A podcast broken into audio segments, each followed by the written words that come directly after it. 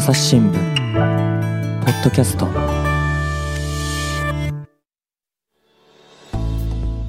朝日新聞の神田大輔です、えー、ブラジルはサンパウロ支局の岡田元記者と回線つないでいます。岡田さんよろしくお願いします。は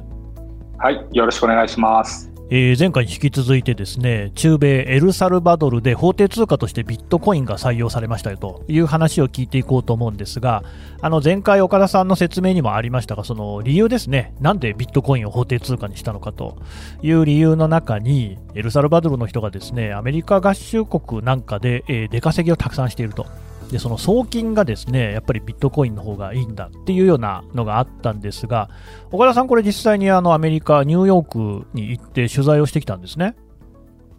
はいそうですね。あのニューヨークはほとんどあのスペイン語だけで生活ができるぐらいあのスペイン語系スペイン語を話す人が多いというかですね、中南米からの移民の人が多い街なんですけれども、あの、まあ、そこのマンハッタンって、まあ、すごい有名なエリアがありますが、その東側ですね、にクイーンズっていう地区がありまして、まあ、ここにラティーノが多いエリアがあります。で、そこにのコミュニティもあるということで、そこに行って話を聞いてきました。うんうん。あの実際に送金、ビットコインになって便利になったよっていう話ありました？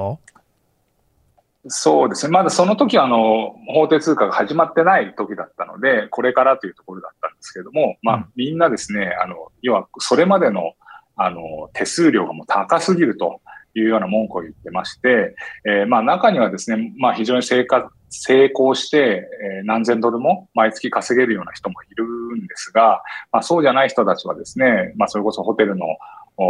シーツを変えるような仕事とか、ゴミ収集の仕事とか、あるいはまあ屋台というか、食べ物を売ってっていうような感じで、まあ月の収入が非常に少ないんですよね。2000ドルに行くか行かないかぐらいの生活をしている人たちが、まあ、国のですね、家族のために3、そこからまあ300ドルとか400ドルとか、まあ500ドルとか送るわけですね。で、その送金手数料が、まあ、20ドルとか、まあ多い時だと50、60ドルとかってかかってくると。そうすると、まあ彼らからすると、まあ2日分、3日分とかの、まあ、生活費に相当するので、えー、まあその手数料をなんとか下げたいということで、まあ、ビットコインなら安く送れるんじゃないかということで非常に期待をしてました。ただ、後から聞くと、結局彼らはドルで儲けてるので、ビットコインを買わなきゃいけないわけですよね。でそうすると、このビットコインを買うためにやっぱり手数料が必要で、これが結構高いんだというような話をしていてですね、まあ、けあんまりうまくいかないのかなっていうような印象を受けましたね。うんこれ、あのまあエルサルバドルの方で、えー、例えばニューヨークで仕事をする人っていうのは、どんな人たちなんですか？あの、まあ、いろんな人たちがいます。まあ、正規で来てる人も当然いるんですけれども、多くはですね、あの、不法滞在から始まっている人が多いですね。私が取材した何人かの人は、やっぱりこう、国境、飛行機で来て、えー、観光客というビザで来て、そのまま帰らないでですね、えー、いた人とか、あるいはまあ、メキシコとか、あっちの方からこう、陸で国境を越えてきて、えー、ニューヨークに入り込んでですね、まあそこで仕事をしてると。で、もともとの国にいた時の仕事も様々で、まあ、あのー、現地でですね、銀行員をやってて、まあ非常に現地ではいい給料をもらっていたけれども、アメリカに残ったという人もいれば、まあ、親というか、あの、家族みんながですね、もう、頻繁にアメリカに不法で移民出稼ぎに行くというのを繰り返してきたので、もう当たり前のようにそれをやるもんだと思って育ったという人もいましたね。まあこういう人は農村だったりとか、あるいは貧困層の出身という人も結構いました。まあ実際アメリカに来ると稼ぎは良くなるんですか？まあ、現地に比べれば圧倒的にいいですね。あのーエルサルバドルで、まあ、若者が1日、いや、一月で稼げる給料が大体200、まあまあ、なんていうんですか、あの、そこそこのいい仕事で200ドルというふうに言われてますので、まあ、日給にすると、お6ドルとか7ドルとか、そんなもんですかね。なので、まあ、毎日働いたとしてですけれども、まあ、そうすると、アメリカだったら1時間の時給が10ドル超えてますから、もうそれ以上 1, 1日、1時間働けば、彼らの1日分の稼ぎになってしまうと。当然、まあ、物価が違うので、その通りにうまく、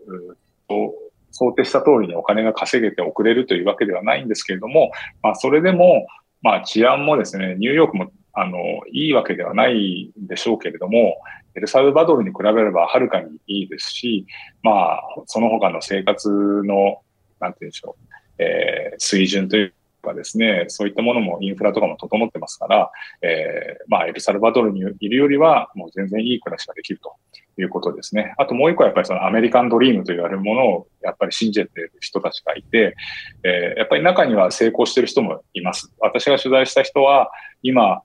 えー、まあ、アメリカに移民してから30年ぐらい経ってますが、最初は、えー、観光で来て、不法移民で始まって、えー、時給4ドルって言ってましたかね。とても安い給料から始まって、まあ、英語も勉強して、いろんな資格を取って、で、今は、月の給料が8000ドルとか9000ドルという水準の、うん、えー、給料をもらってるという人もいましたので、まあ、あの、働きながらですね、だからその、なんて言うんでしょう、株とかそういうのでうまいこと儲けたというんではなくて、労働者として働いて、まあ、それぐらいの給料をもらえる仕事に選仕事に就けたという人もいますので、まあ、やっぱりそういう人たちがいるからこそ、自分も頑張ればいけるんじゃないかというふうに信じてくる人たちが、まあ、いっぱいいるということですね。そうすると、やっぱりそういうその出稼ぎの人からの送金に頼っているっていうところは、エルサルバドルの場合、かなり大きいんですね。ものすごい大きいですね。あの、国の GDP の20%以上、24%だったかなが、その海外からの送金で、そのほとんどがアメリカ合衆国からだと言われてますので、まあ、それがなくなってしまうと、もう国の経済が立ち行かなくなってしまうと。逆に言うと、もうこの海外からの家族送金が国の基幹産業と言ってもいいぐらいで、えー、まあ、ある人が皮肉っぽく言ってたのは、エルサルバドルが輸出してるのは人間だというような言い方をしていました。うんで、そうなった時にそのビットコインによる送金っていうのは、これは特に問題はないんですか？いや、大変大きな問題がありますね。えー、一つはですね、さっきあの、治安が悪いという話をしましたけれども、その治安が悪いのは、その、犯罪組織がいるわけですね。えー、マラスっていう組織が、まあ、知られているんですが、まあ、それだけではなくて、まあ、麻薬をやったりとか、人身売買やったりするような犯罪組織がありまして、うん、まあ、こういう人たちがですね、まあ、得たお金を資金洗浄する必要があるわけですよ。うんうん、で、ビットコインっていうのは非常に匿名性が高いので、しかもそれが法定通貨になってしまっているとすると、まあ、それを使うことでお金を洗浄できてしまう。資金洗浄できてしまうんですね。で、まあそういう指摘がされてますし、まあ当然麻薬の売買はえー、まあ、エルサルバドルとか通過点になって、えー、アメリカに行くわけですけども、例えばそのやり取り自体が今、ビットコインでされてるなんていう話もありますから、まあ、その、マネーロンダリングの危険性、えー、そこがまず問題として一つ指摘されています。で、もう一つがですね、これは国庫、国の金庫ですね。そちらの問題がもう一つあると言われています。先ほど、あの、先ほどとか前回説明しましたけれども、エルサルバドルは法定通貨が2つありまして、まあ、もともとコロンっていうエルサルバドルの独自通貨があったんですけれども、それを2001年にやめて、まずアメリカのドル、米ドルが法定通貨になってました。で、その後、えー、去年2021年の9月からあビットコインが法定通貨になるわけですが、じゃあ法定通貨になったビットコインでアメリカからエルサルバドルにお金が、お金がっていうかビットコインが送られてきましたと。だけれども、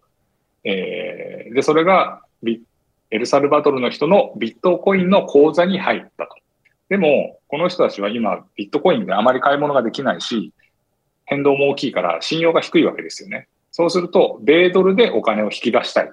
いうことになります。そうすると、そのチボという政府が作ったアプリなり、ATM を通じて、米ドルに変えて引き出すことになりますよね。そうすると、送られてきたビットコインは、えー、国の金庫にどんどんどんどんビットコインが溜まっていくことになります。で、国の金庫にあるドルはどんどんどんどん引き出されていくわけですよね。そうすると、エルサルバドルの政府が持ってるお金は、ビットコインがどんどん増えていくわけですが、このビットコインは何に支払えるのかと。例えば国際機関とか、あまあ IMF とかいろんなところにしてる借金を返すことに使えるのか、使えないですよね。あるいは企業からなんか受注、企業になんか支払いをしなきゃいけないと。それビットコインで払えるのかっていうと、ほとんどの企業はビットコインで受け付つけてくれませんから、使う先がないわけです。そその変動の大きいビットコインが、どんどんどんどん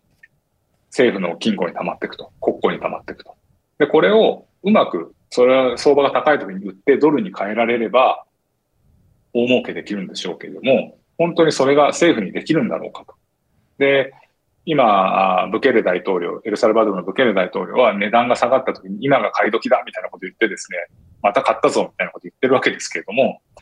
そんなことを本当に政府がトレーダーみたいなことをずっとやり続けられるのかっていう、まあ疑問は当然ありまして、で、そういう仕組みもちゃんとできてるわけではないですし、そうすると、ビットコインばっかり溜まっていってしまって暴落した時に、果たしてどうなるんだろうかっていう問題は指摘されています。うんあエルサルバドルというと、途上国ですし、えー、最貧国の一つだということも言われるわけで、でそんな中で世界銀行であったり、IMF なんかからも債務、いろいろこう借金をしてるわけですが、確かにこれ、ビットコインだとそのままでは返せない、えー、うまくドルにできるかっていうとわからないっていうことになると、なんかそこのあたりでうまくですね、歯車が噛み合ってない感じしますね。全く噛み合ってないと思いますね。今お話しあった世界銀行とか IMF、国際通貨基金は、まあ、非常に批判的でして、国の名前は挙げはしないけれども、まあ、こういう信用できない仮想通貨で、えー、を法定通貨にすることは、えー、いかがなものかというような論文というか声明を出したりとかもしていますし、えー、確か世界銀行だったと思いますけれども、法定通貨にするときに、する前にですね、え、エルサルバドル政府が協力してほしいというようなことを言ったら、それを拒否したというふうにも言われています。うんそうすると、まあ、ただ、これ、少なくともエルサルバドルの国の中で、お店なんかでですね、日常生活の中でもうちょっとビットコインが使えるようになれば、多少状況は変わりますかね？まあ、あ今あの、国庫にどんどん溜まっていくというのは、やっぱり米ドルで引き出すっていう前提があるので、うんうん、例えばビットコインが届いて、ビットコインで支払えるから、もう引き出せませんよっていうことになれば、そんなに、まあ、今想定したようなものは、なかなか起こりにくいとは思いますけれども、ただやっぱり変動が大きいっていうのは変わらないですよね、今のところ。でそうすると、えー、まあもともとですね、エルサルバドルの人現金信仰は強いので、えー、まあやっぱり引き出す傾向が強いんじゃないかなと思うんですね。そうするとやっぱり溜まっていっちゃうというのは変わらないんじゃないですかね。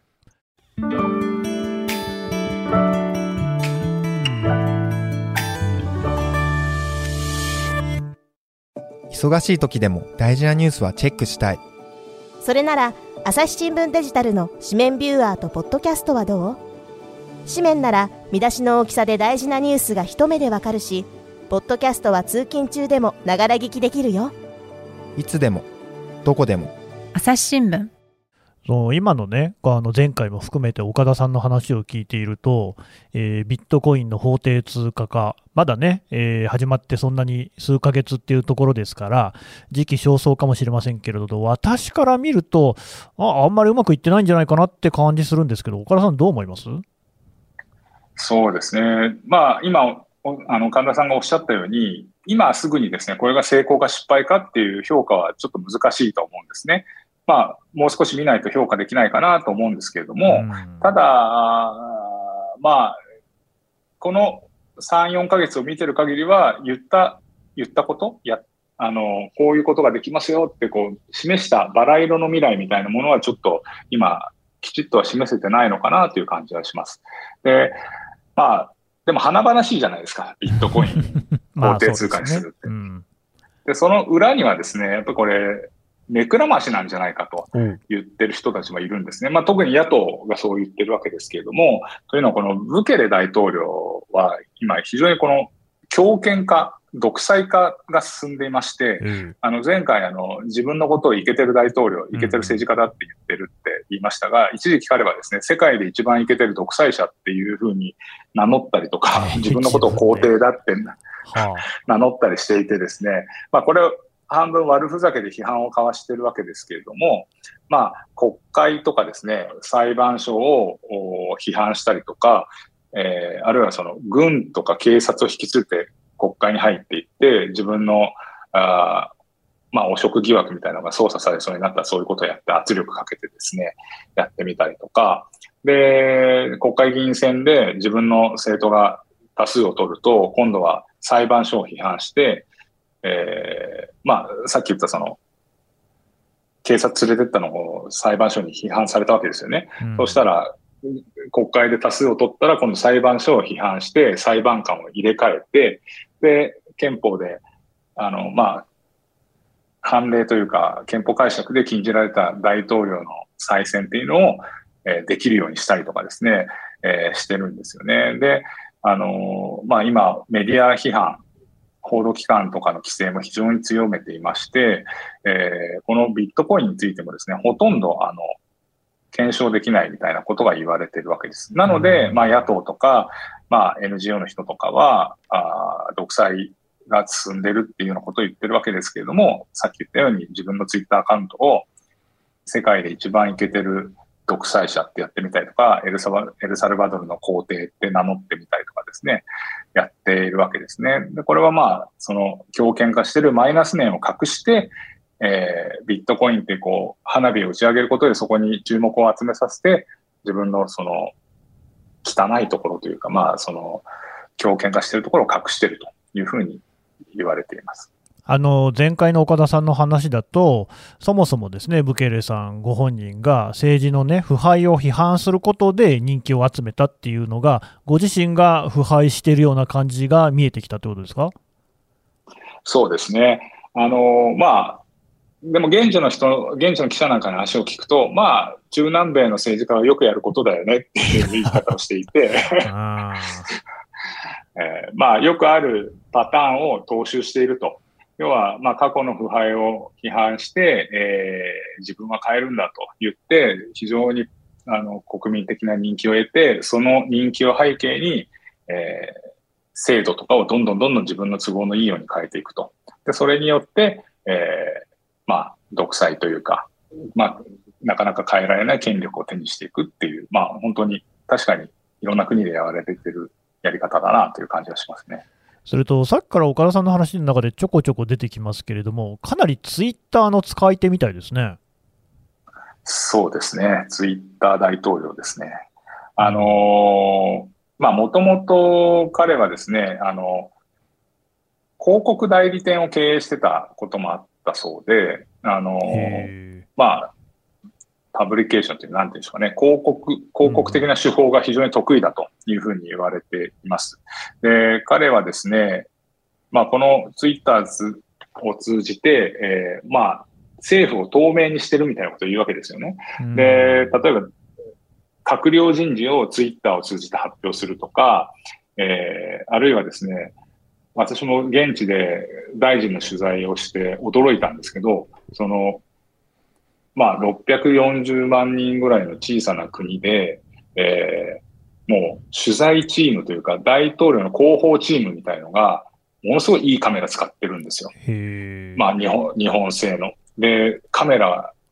写真のスチールのカメラもそうですし、えー、動画もものすごいいいカメラを使っていて、であとですね、彼らが作る、ええー、プロモーション動画とかもドローンとかをですね、バンバン使って、もうめなものものすごいかっこいいんです。で、そういうのを配信して、えー、まあ、新しい国っていうか、まあ、最先端の国みたいなイメージを作ってるわけですよね。うん、で、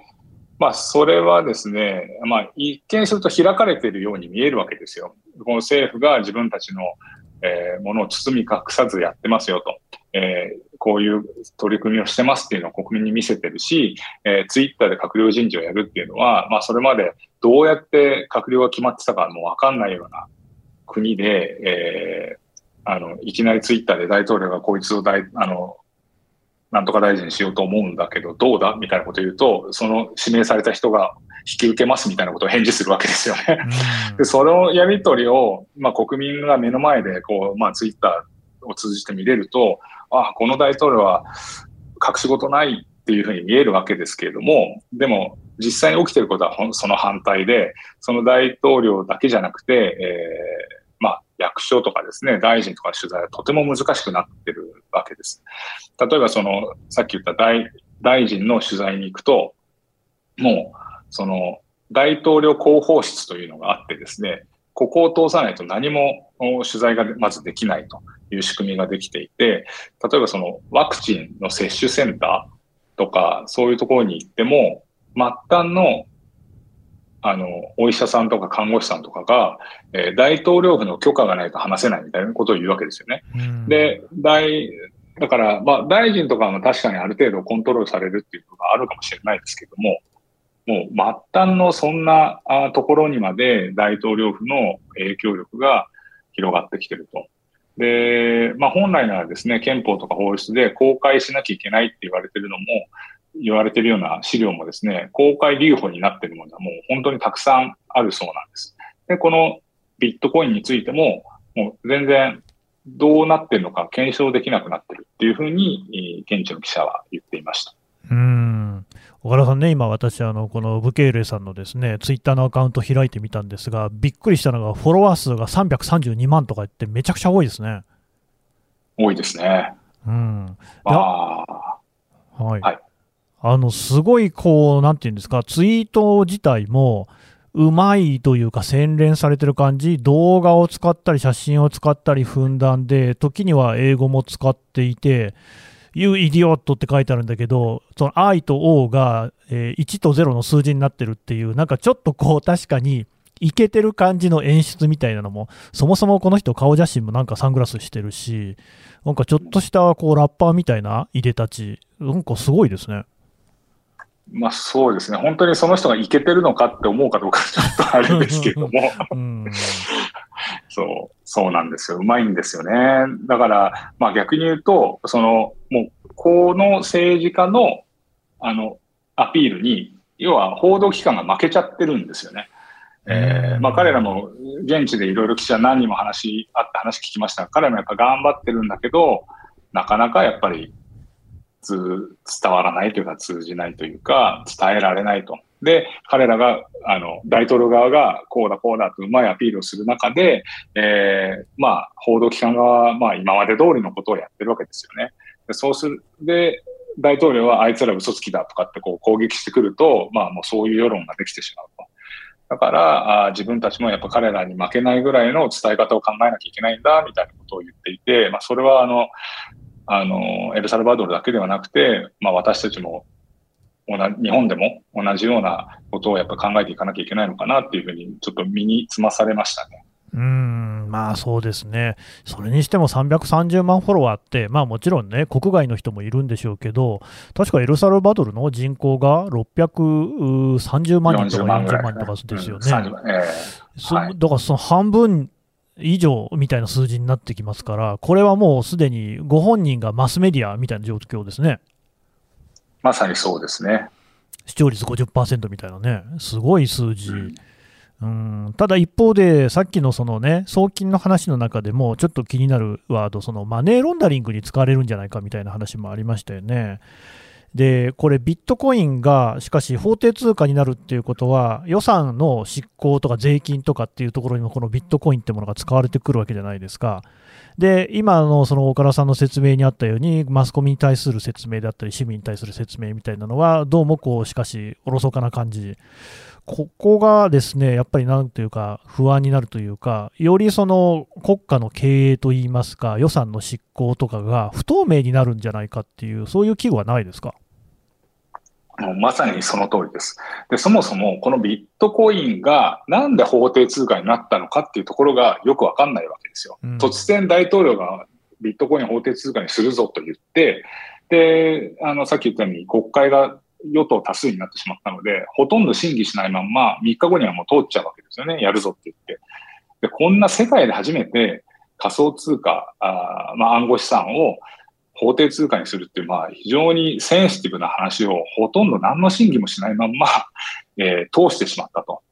で、で、これにいくらいくらの予算をつけますと、ドーンと、えー、大統領が言うわけですけれども、これがどう使われてるかもわからないと。で、あの、チボというそのアプリとか ATM ですけれども、この事業がどう、どの業者がやったのかというのも公開されてないわけですよね。で、現地の調査報道をやってる記者が言うと、まあこれ大統領の親族が関わっているというような情報もあって、まあ、そんな調査報道もありまして、えー、そうすると、これ、一種の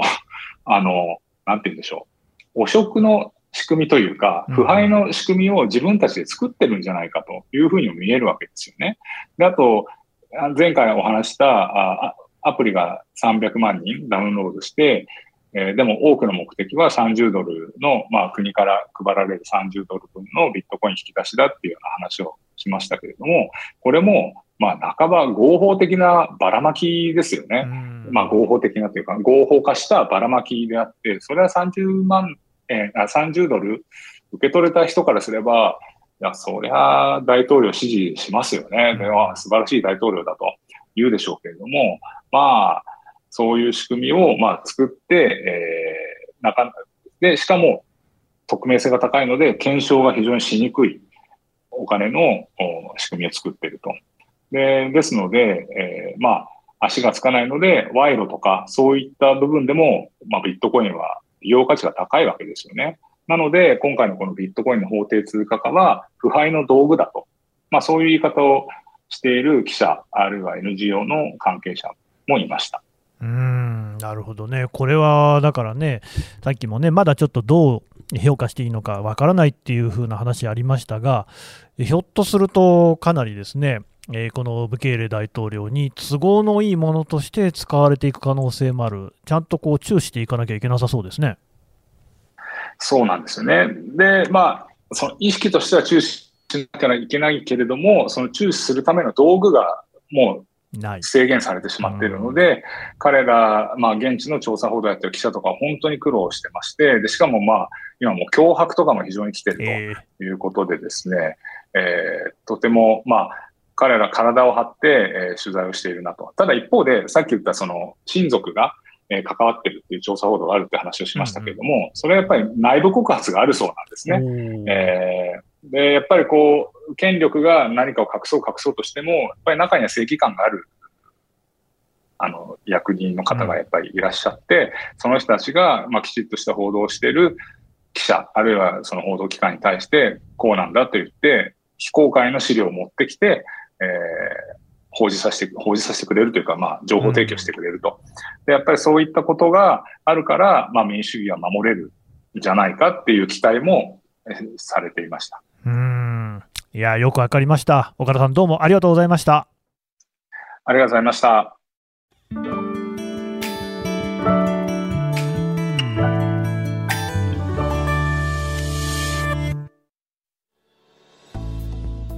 はい、えー、サンパウロ支局岡田元記者の話を聞いてきましたさてね今回あのエルサルバドルの話でしたけれどもそれ以外にもちょっと読んでもらいたい記事があるってことですね